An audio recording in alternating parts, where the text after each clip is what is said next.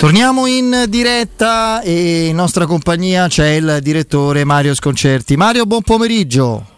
Ciao, buon pomeriggio a tutti. Ciao direttore. Ciao, direttore. Oh Mario, le convinzioni tattiche di un allenatore a volte che non sembrano scalfibili, no? quanto possono indirizzare il mercato, le scelte di una società in termini di partenze e arrivi? Perché poi c'è anche un discorso tecnico ma contabile da tenere presente. Traduco eh, L'Inter eh, ha un allenatore che da credo da almeno 5 anni non deroga anche a costo di mettere qualche giocatore fuori ruolo dal 3-5-2, no?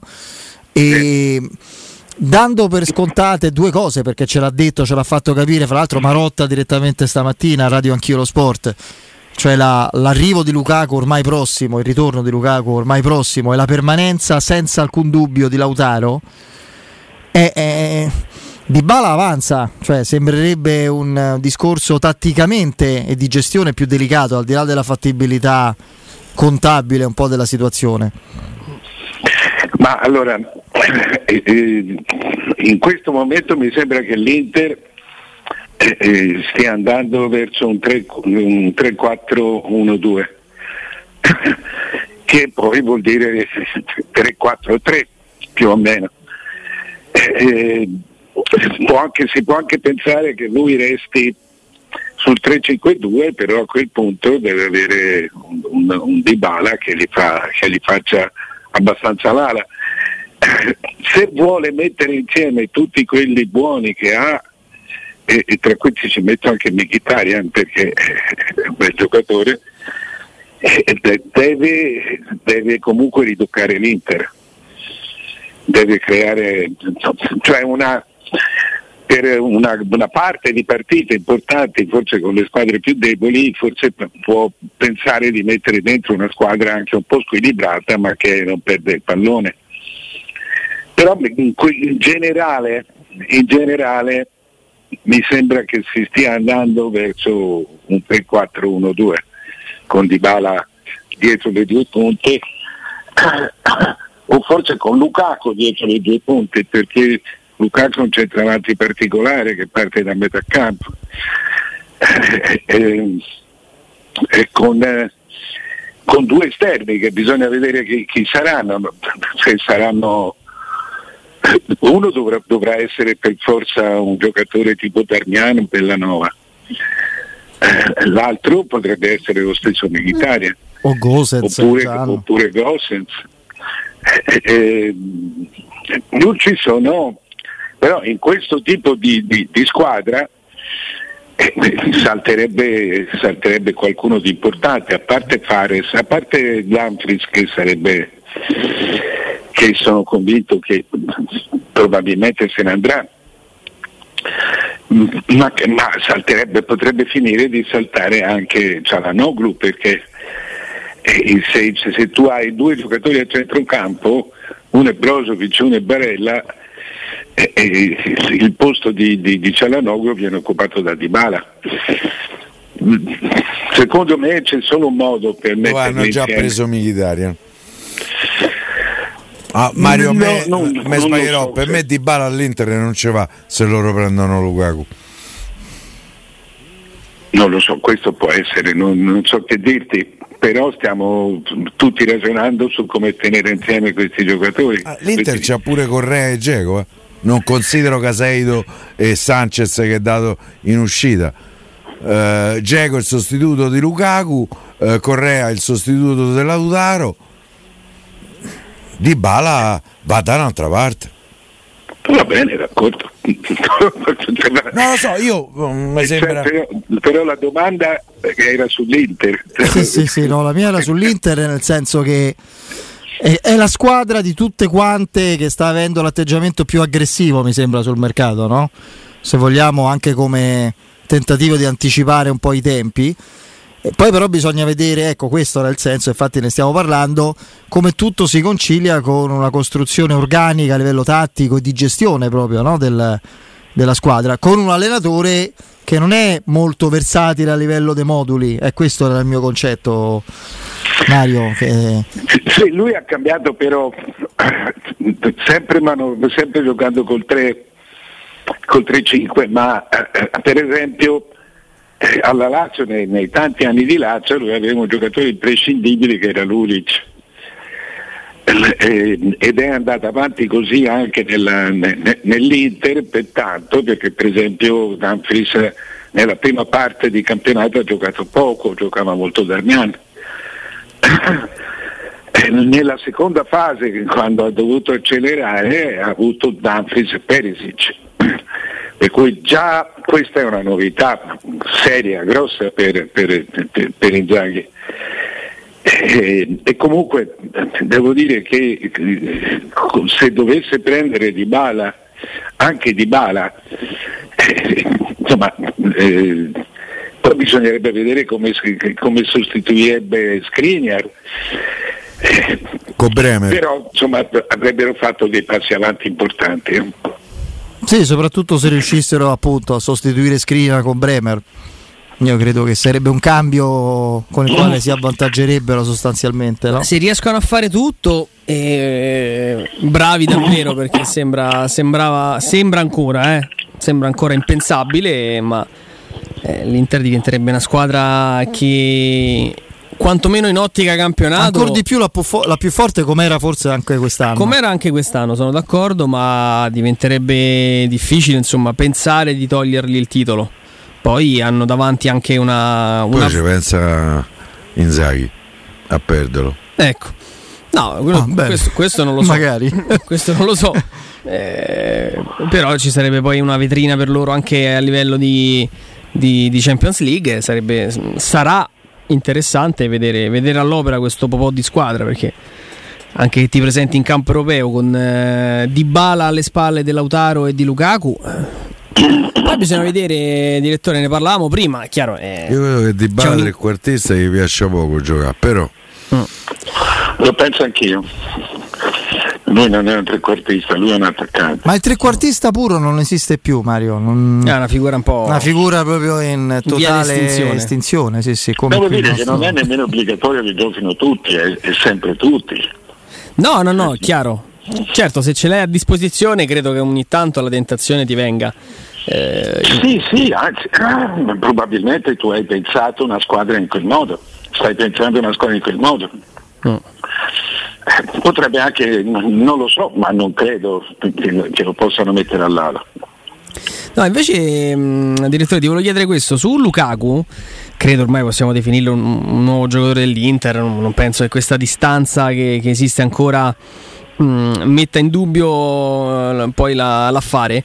Eh, ci, don- ci domandavamo prima, ma tornerà lo stesso tipo di giocatore, con la stessa fame, con le stesse difese un pochino larghe ad attenderlo, con la stessa capacità fisica devastante di fare la, la differenza del nostro campionato? Cioè, troverà un campionato diverso, troveremo un Lukaku diverso?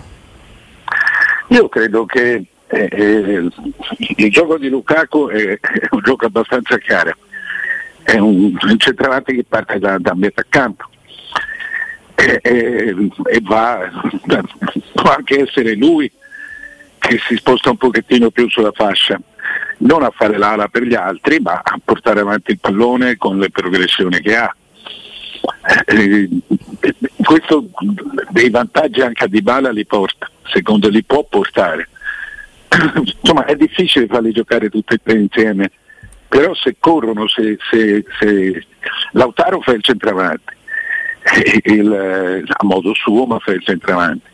Lukaku è quello che ti, ti, porta, ti, porta, avanti il pallone a modo suo e se, se, per marcarlo devi spostare quasi sulla linea di metà campo il difensore centrale eh, fai dei danni seri anche alla, anche alla difesa degli altri perché poi resta, resta uno con tutte le squadre che giocano a tre il tuo centrale eh, o che giocano anche con i due centrali soli, un centrale va a marcare Lukaku in mezzo accanto.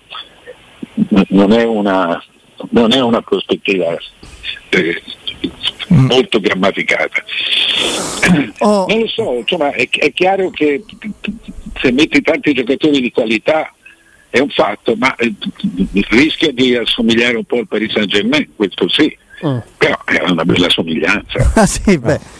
Mario, ma non te dai, mm, a me insomma questo mercato italiano una sensazione di mancanza di risorse, magari di presa di coscienza di una situazione economica per tutti piuttosto eh, pesante. Guarda, il Milan che ha vinto il campionato, eh, Renato Sanchez del Milan, tutto fatto, tutto fatto, si presenta al PSG, arrivederci. Eh, ma più che altro... Renato Sanchez. La Juve si parla questo, quest'altro, eh, destra, sinistra.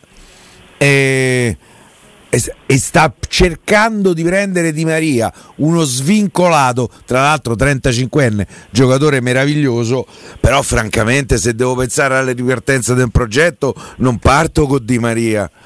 Per, a me sembra veramente, Allegri. Eh, Allegri mi sembra veramente la difficoltà, mh, nonostante quello che raccontiamo e ci raccontiamo, di un mercato italiano senza una lira.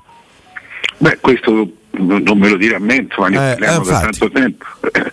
che sia un momento, un momento, un lungo momento molto particolare. No, fra l'altro Piero giustamente segnalava il Milan, che è un caso un po' particolare, di, di, non di immobilismo, di stallo, di difficoltà a mettersi in moto, Mario. Era prevedibile? Eh, sai, io non so che cosa quali siano gli ostacoli tra, tra o, o, almeno la discussione che c'è tra, tra Maldini, Massara e, e la società. Se si parla di autonomia, che, che, Maldini chiede autonomia, ma io non so che voglia dire l'autonomia con i soldi degli altri. È chiaro che tu hai la massima autonomia di scelta e poi si arriva, poi si arriva al dunque, è un, un dunque che, che, di cui abbiamo parlato anche, anche tante volte. E, insomma, l'autonomia, tu hai l'autonomia appunto di, di cercare e fare le scelte. Sei tu l'uomo tecnico, il capo dell'area tecnica, l'uomo mercato, sei tu. E, e però poi i soldi li metto io. Mm. Che vuol dire l'autonomia? E, e, insomma, l'autonomia va con i soldi tuoi. Se no tutti devono, avere, devono rendere conto a chi eh, mette Intanto ancora non c'è il contratto, né Maldini né Massara hanno firmato sì, un nuovo infatti, contratto. Che anche quella è una situazione no, un po' particolare. Io ho l'impressione che non so se il Milan sia andato così meglio passando da Elliott a, a sto generone che è arrivato. Mi è sembrato un po'. Redbird. Eh, se guardiamo, se guardiamo le, le, le, diciamo, le, possibilità del fondo, il patrimonio del fondo, eh, eh il nuovo, questo, questo, questo, nuovo fondo del Milan è un decimale. Sì, del, esatto, esatto del, del, di, di, quello di, di, di Elliott, tanto è vero che gli ha dati i soldi. Gli ha dati i soldi. Eh, cioè, gli ha dati i soldi, li ha prestati. Eh, sì. eh, eh, per cui no, no, non è automatico che, che, ogni fondo americano, a parte che poi sappiamo come, come, si muovono i fondi americani, per cui non, non, non, c'è mai un progetto a lunga scadenza. Qui può essere legato allo stadio, anzi è senz'altro legato allo stadio, per cui ci può essere il tempo di costruire lo stadio, il tempo di, di, di, di provarlo e, metterlo, e di, mettersi sul mercato, ma quando vai con un fondo sai che, eh, sai che il progetto è, limitato nel tempo. Questo sì, solo che sai, si ritorna sempre lì. Eh, eh, la propaganda è quella che poi alla fine fa la differenza. Perché eh, se tu, se tu, vendi, vedi, adesso c'è la grande battaglia per, fare, per far rimanere Maldini, tutti giudicano, però per esempio l'Atalanta, l'americano ha messo fuori i Sazzori. Eh, quindi quando ci sono delle situazioni nuove non sai mai da che parte, non, non puoi essere mai certo da che parte cascano. Eh, dei cambiamenti ci sono perché la gente ha i soldi suoi, ha i caratteri suoi, ha gli uomini suoi, eh, quindi delle sorprese possono avvenire.